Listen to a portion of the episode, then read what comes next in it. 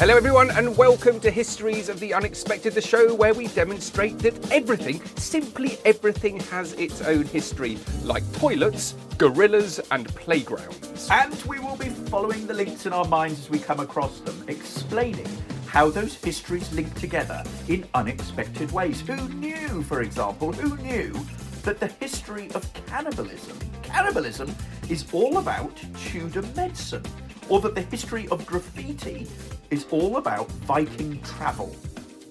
The man sitting opposite me, who will help pilot us through this wonderful historical world, is one of the country's leading professors of history. It's James Daybell. Hello, James. Hello, Sam, and the man sitting opposite me is the famous historical adventurer, Dr. Sam Willis. Are you well, Sam?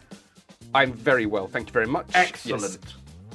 Now, this is another episode in our special series of homeschooling series for kids.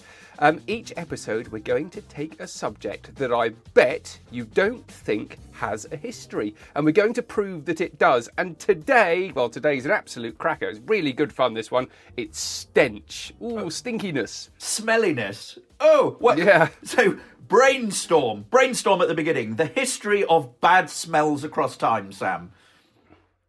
Um, well, yes, my initial thought was those um, extraordinary plague masks that people wore during the Black Death when they had to um, go out exploring in the streets, which were corpses were everywhere, and they wore these masks with a kind of um, something in the front to, to smell sweetly, so they were ward off the nasty stinkiness of the plague. Those long, pointy noses. Well, for me, That's the one, yeah. For me, it's the history of deodorant and body odor, and it's the invention of smelling good that we see in America in the 1950s. It's where the advertising companies, working for companies such as Mum Deodorant or Listerine mouthwash, played on the anxieties of men and women about how they smelt and how their friends would view them. And there's one brilliant advert, an early advert for Listerine mouthwash, which depicts a young woman with halitosis, so stinky breath, under the slogan, Always a bridesmaid, never the bride.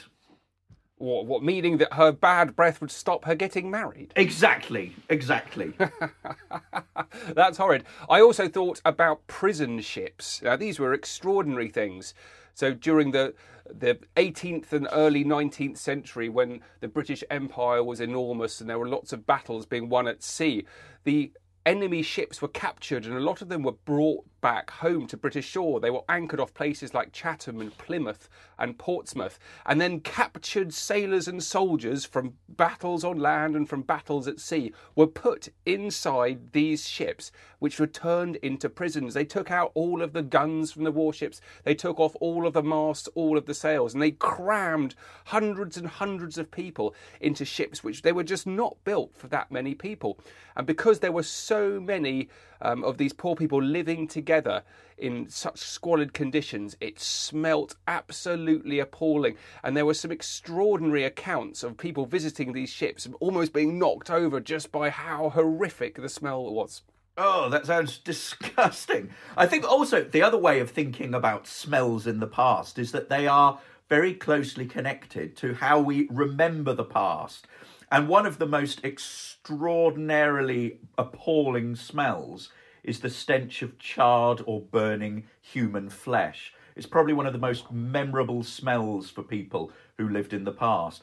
People who survived the Holocaust, for example, remember the acrid smell of burning bodies, or people who fought in the Vietnam War remember the stink of napalm, so this liquid fire that was fired on the enemy. Absolutely disgusting. One of the worst smells I've ever smelt was um, to do with food. Oh. So there is an entire history of smelly food as well.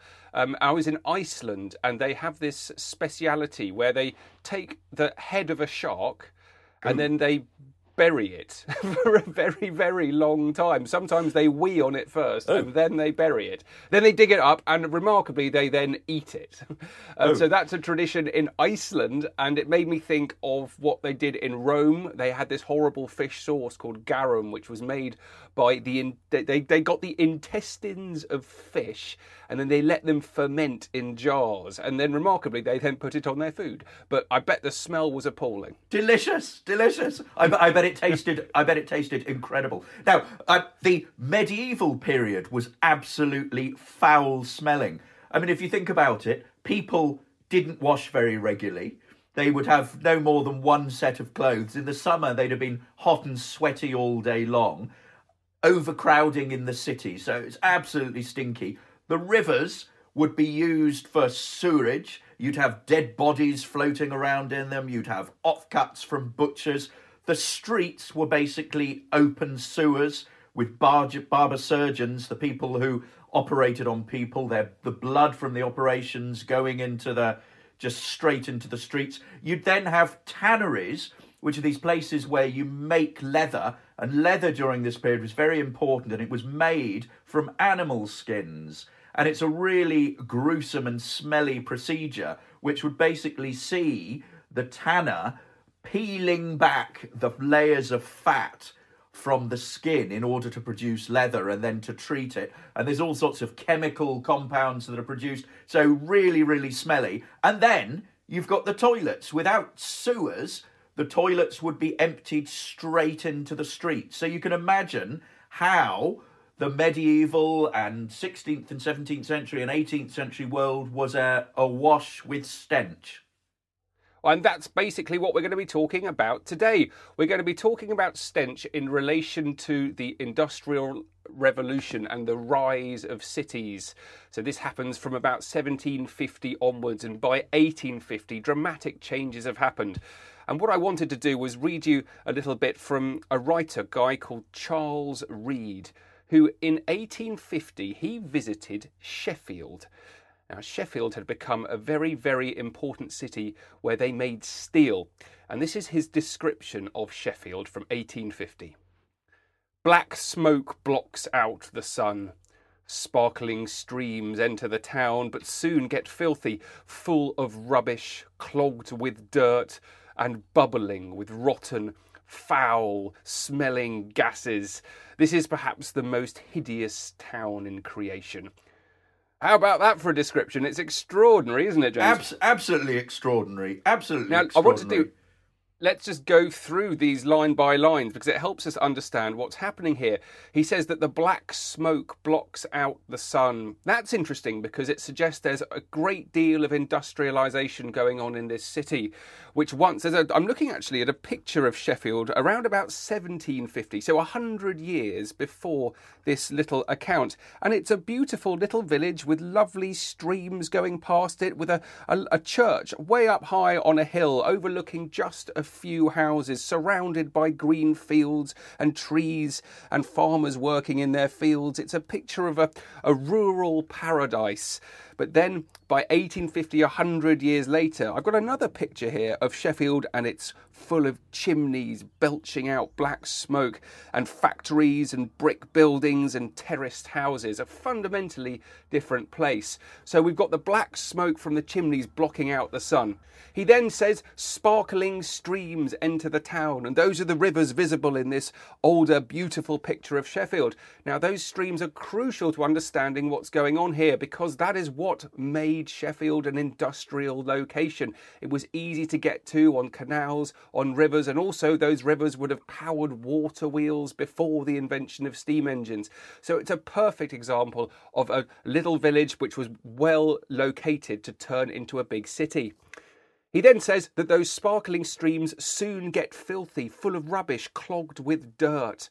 And what's happening here is there's no proper sewage system. There's no one to take out the bins. There's no one to take out the rubbish. So what we're doing is we've got this sense of these beautiful streams being clogged with people just chucking out rubbish, chucking out dirty food, and they're also using the rivers, the streams to wash in and to take away all of their sewage. And then he says, and bubbling with rotten, foul smelling gases. So, what we've got is this idea of smell, and that's probably methane, which is produced with sewage. So, it just absolutely stinks, this place. And then he says at the end, this is perhaps the most hideous town in creation. And I'm thinking actually, if you looked at all of the towns around England in 1850, there would have been many more like that. None more so, of course, than London, which was huge and they had problems unlike anywhere else. In fact, to just get a sense of what's going on here, think about the change in population. In Sheffield in 1750, there were 12,000 people there, but by 1851, there were 150,000 people, all living close together, lots of them in houses that were built back to back, lots of them without proper sewage systems at all. So that's what's happening here, and that's how it really affected people's lives because disease grew in these squalid conditions, particularly cholera from dirty water. So there we go, James. That's why Sheffield stank. And then it improved um, over the next half a century or so when new sewers were built. They started off in London. And when the scientists began to understand what was causing diseases like cholera and typhoid. Yes, and what's very interesting here is that if you look at the early part of the 19th century, there's very little understanding about what caused these conditions and this disease. And many elite people, so the wealthy in society, thought that the poor themselves were to blame from these conditions in which they lived. They thought that they were feckless and idle. And it wasn't until about the 1840s when we see attitudes change. And I want to tell you about a man called Edwin Chadwick. Now, Edwin Chadwick was a civil servant who was employed by the Poor Law Commission. And the Poor Law Commission is the institution that was set up by the government at the time to supervise the help given to the poor out of local taxes, which were called rates at the time. And he was asked by Parliament to investigate living conditions in Britain. And what he did was he went out and he surveyed different areas of the country and he looked at what the average life expectancy of people from different social groups, social classes in different areas was. And the results were extraordinary. And they showed that people living in the countryside, so living in villages, in hamlets, lived far longer than those people living in the towns. So he compared the rural county of Rutland with which had no large cities or towns with the new industrial cities of the north. And he published his results in 1842 in something called a Report on the Sanitary Conditions of the Labouring Poor. And the conclusion of this report was that much poverty and ill health was caused not by working class people being terrible, but by the terrible living conditions in which they found themselves and not by their idleness. And his statistics showed just how unhealthy these industrial towns and cities that were part of the Industrial Revolution could be, even for wealthy people. So the average life expectancy of professional people living in Rutland was 52, compared with Leeds, which was 44, Liverpool, was 35. If you go down and you have a look at labourers, the average life expectancy for labourers, so people working with their hands, in rural Rutland was 38.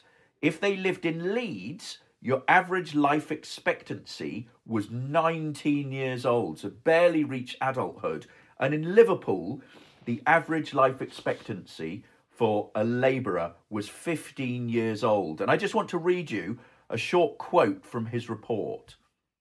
That the various forms of epidemic, endemic, and other disease caused or aggravated or propagated chiefly among the labouring classes by atmospheric impurities produced by decomposing animal and vegetable substances, by damp and filth, and close and overcrowded dwellings prevail amongst the population in every part of the kingdom, whether dwelling in separate houses, in rural villages, in small towns, in larger towns, as they have been found to prevail in the lowest districts of the metropolis.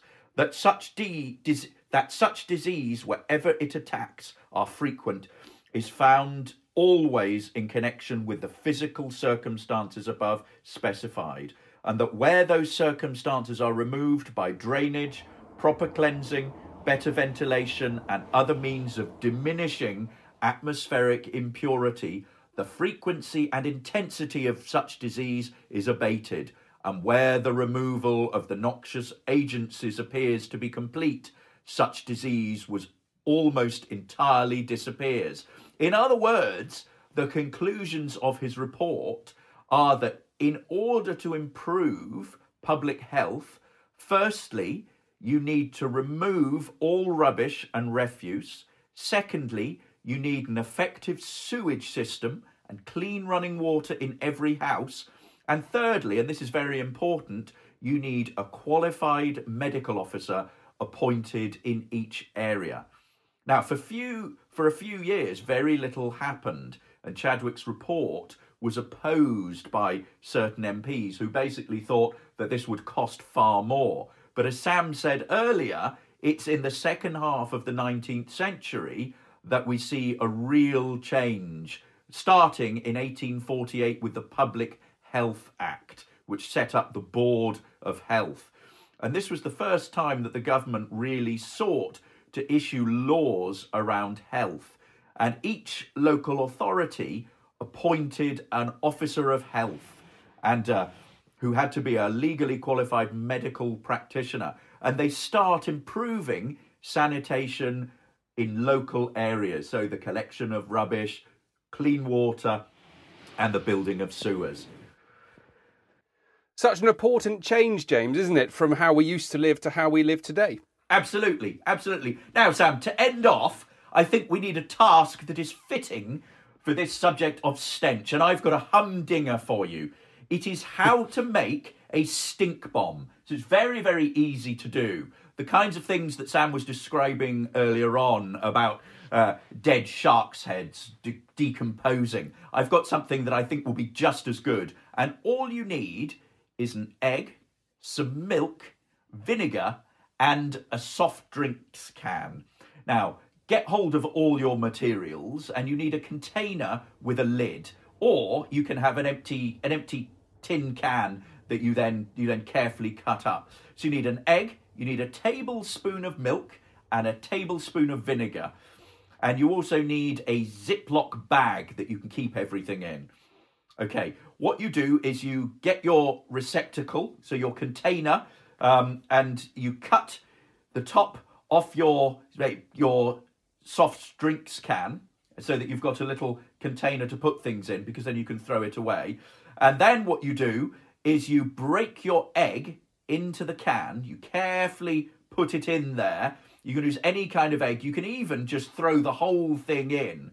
And then what you do is you add your milk and your vinegar to the container. Any kind of milk, any kind of vinegar um, and it will really, really work. Then what you do is you put your container or your soft drink can with the stinky ingredients in inside an airtight bag and then you put it somewhere very warm. So an airing cupboard would be perfect or by a radiator and you close up the bag, you leave it there in the warm place and you let it brew and brew is the proper word here, for about a week.